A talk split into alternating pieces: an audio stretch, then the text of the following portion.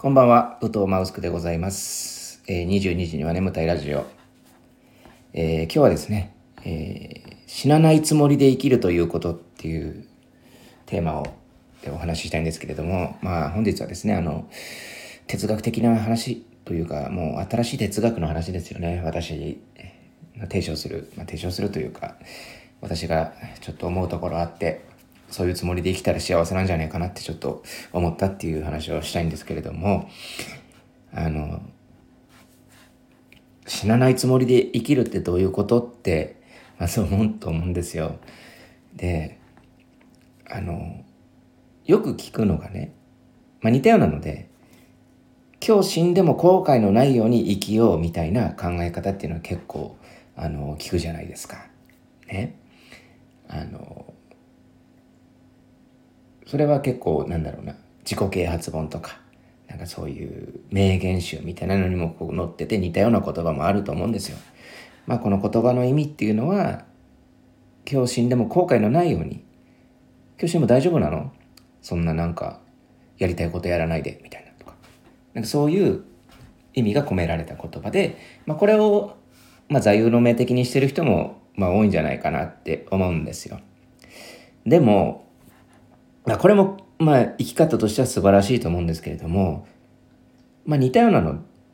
で、その、死なないように生きる、死なないつもりで生きるっていう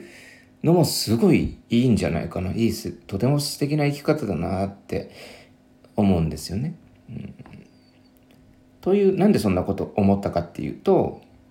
あの、結構ね、あの、まあ、ご年配の人に多いですけれどもなんかまあ冗談なんでしょうけどまあどうせ俺死ぬからさとか私ももうね長くないからねみたいな感じで言う人いるじゃないですか。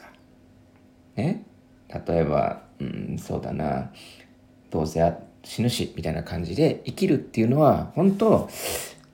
そうは思ってないでしょうけどもしそうだとしたらどうせ死ぬって思ってるんだとしたらなんか不幸な生き方だな、それは。一番不幸な生き方だなって思うんですよね。うん。まあ死ぬんですけど、あの、ご年配の方はね、いずれ、うん、亡くなるんですけれども、それでも、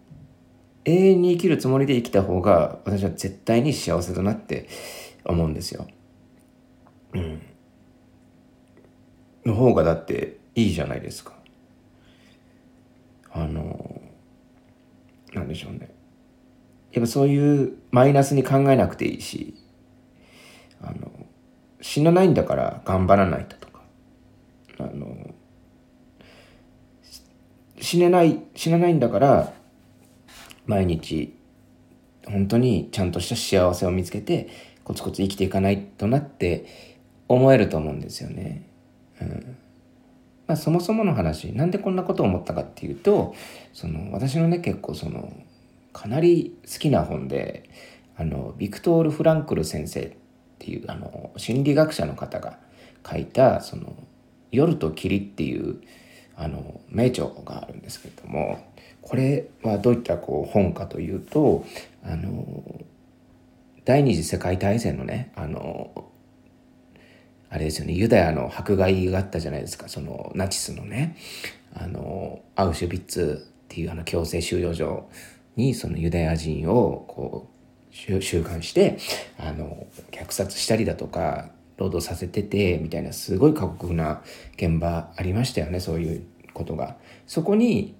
そのユダヤ人としてその収監されたあのそのビクトル・フランクル先生本人が書かれた心理学者の先生だったんですその人が書いた強制収容所内での生活でどうこの収容された人がどういうふうな心理状況に変わっていくかっていうことが書かれた本なんです。はい。これ第、なんか三部構成みたいな感じになってて、まず収容前、で、収容中、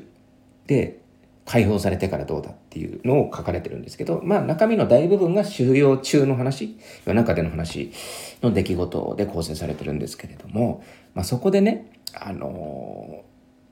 ー、フランクル先生がおっしゃる、その、生き残った人たちには一個特徴がありましたっていう話をしてるんですよ。でその特徴っていうのがあの生き残った人たちっていうのは長期的な目標を立てた人たちだっていうふうにあのおっしゃってるんですね。あの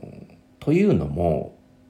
あの強制収容所って戦争いつ終わるか分かんないしいつ解放されるかも分かんないんですよ。でなんかその強制収容所内ではなんかあの年末？そのクリスマスが明けたらなんかあの出されるらしいぞみたいな解放されるらしいぞみたいな噂が立つんですよ。それもデマデマだったらしいんですけど結局は。でそこで「うわなんだクリスマスに出れんのかじゃあ頑張ろう」っつってみんな頑張るわけですよ。でもその話が実はデマでクリスマスにはあの解放されなかったんですよ。そしたらびっくりするごとにそのクリスマスが過ぎた後に自ら命を絶ってしまうっていう人がめちゃめちゃ増えたらしいんですよね。まあ、ここからも分かるようにその短期的な、まあ、ある種ここからここまでって決めた目標で生きてるとそれが終わった時にもう絶望すると。だから生き残った人たちっていうのは長期的にどういう人が生き残ったかっていうとめちゃめちゃこの不幸な不幸というか過酷な状況あのものすごい寒い中ね濡れた長靴で行進させられてとかでなんかあのその仕切ってるやつに蹴られたり暴力振るわれたりとかも過酷な労働でそんな中でもなんかささやかな幸せとかユーモアとかあったらしいんですよ中で。そういうささやかな幸せをコツコツ見つけて生きてきた生きてた人が生き残ったよっていう話を聞いて、わ、それ、これはちょっといいぞって思って感動して、それで、あ、じゃあもう、今のね、この世の中を自分がね、今でこそ、その、まあ私の現状で本当に好きなこと、これ、私これ本当に好きですって自信持って言えるっていうことは、ちょっと自信持っては言えないけど、まあ、漠然とならあるんですよ。あ、こうこういうこと、まあ、ざくっとこういうことするのが好きだよな。例えばこの音声配信にしても、まあ、好きでやってるんで、あの、好きなんですけど、これっていう、なんかこう、アイスピックでこう、ピッてこう刺すような、アイスピックって例えば悪いな、なんかこう、本当に針で、針で刺すような、まあ一緒ですけど、針で刺すくらいの、そそれくらいのピンポイントな好きなことっていうのは確かにないけど、まあ、漠然としてならあるんですよ。まあそういう好きなことをコツコツとやってて、それをやってるだけで一日幸せに過ごせるっていうことを見つければ結構永遠に生きられるんじゃないかなって思うんですよ。ね、結構その、まあ、世の中ではね別にあの私はもういいよ60になったらもう死ぬよとかさあの80まで生きれれば十分だとかさあの言う人いますけどでも永遠に生きるって妄想妄想でもいいと思うんですよ、全然。っていうか、あの、永遠に生きるってもう、ただの妄想ではないじゃないですか、もうすでに。なんか。なんならもう、2、30年後くらいにはサイボーグとかなってて人間が。それこそマトリックスとかさ、この間あのアマゾンで見たジャンクヘッドっていうその、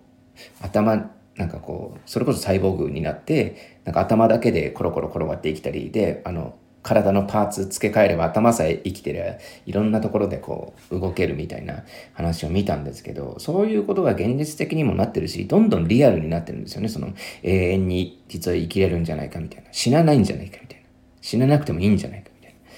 世の中が結構その現実的になってきてるしこの考え方って実はもう少ししたら結構一般的になるんじゃないかなっていう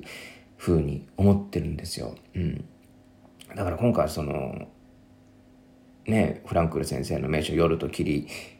でそういうことをその久しぶりに読んで何回も読んでるんですけど、まあ、いろんな読むたびに気づきがある素晴らしい本でね是非皆さんも読んでいただきたいんですけどね「夜と霧」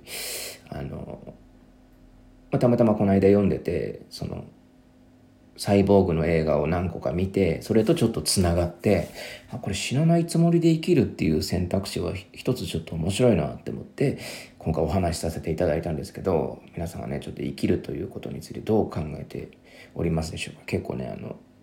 なんか人生の中で結構大事なテーマ生きることと幸せ自分の幸せって何だろうって考えることは結構ね私は毎日深く考えてるんですけれどもね。是非あの皆様も考えてみてはいかがでしょうか。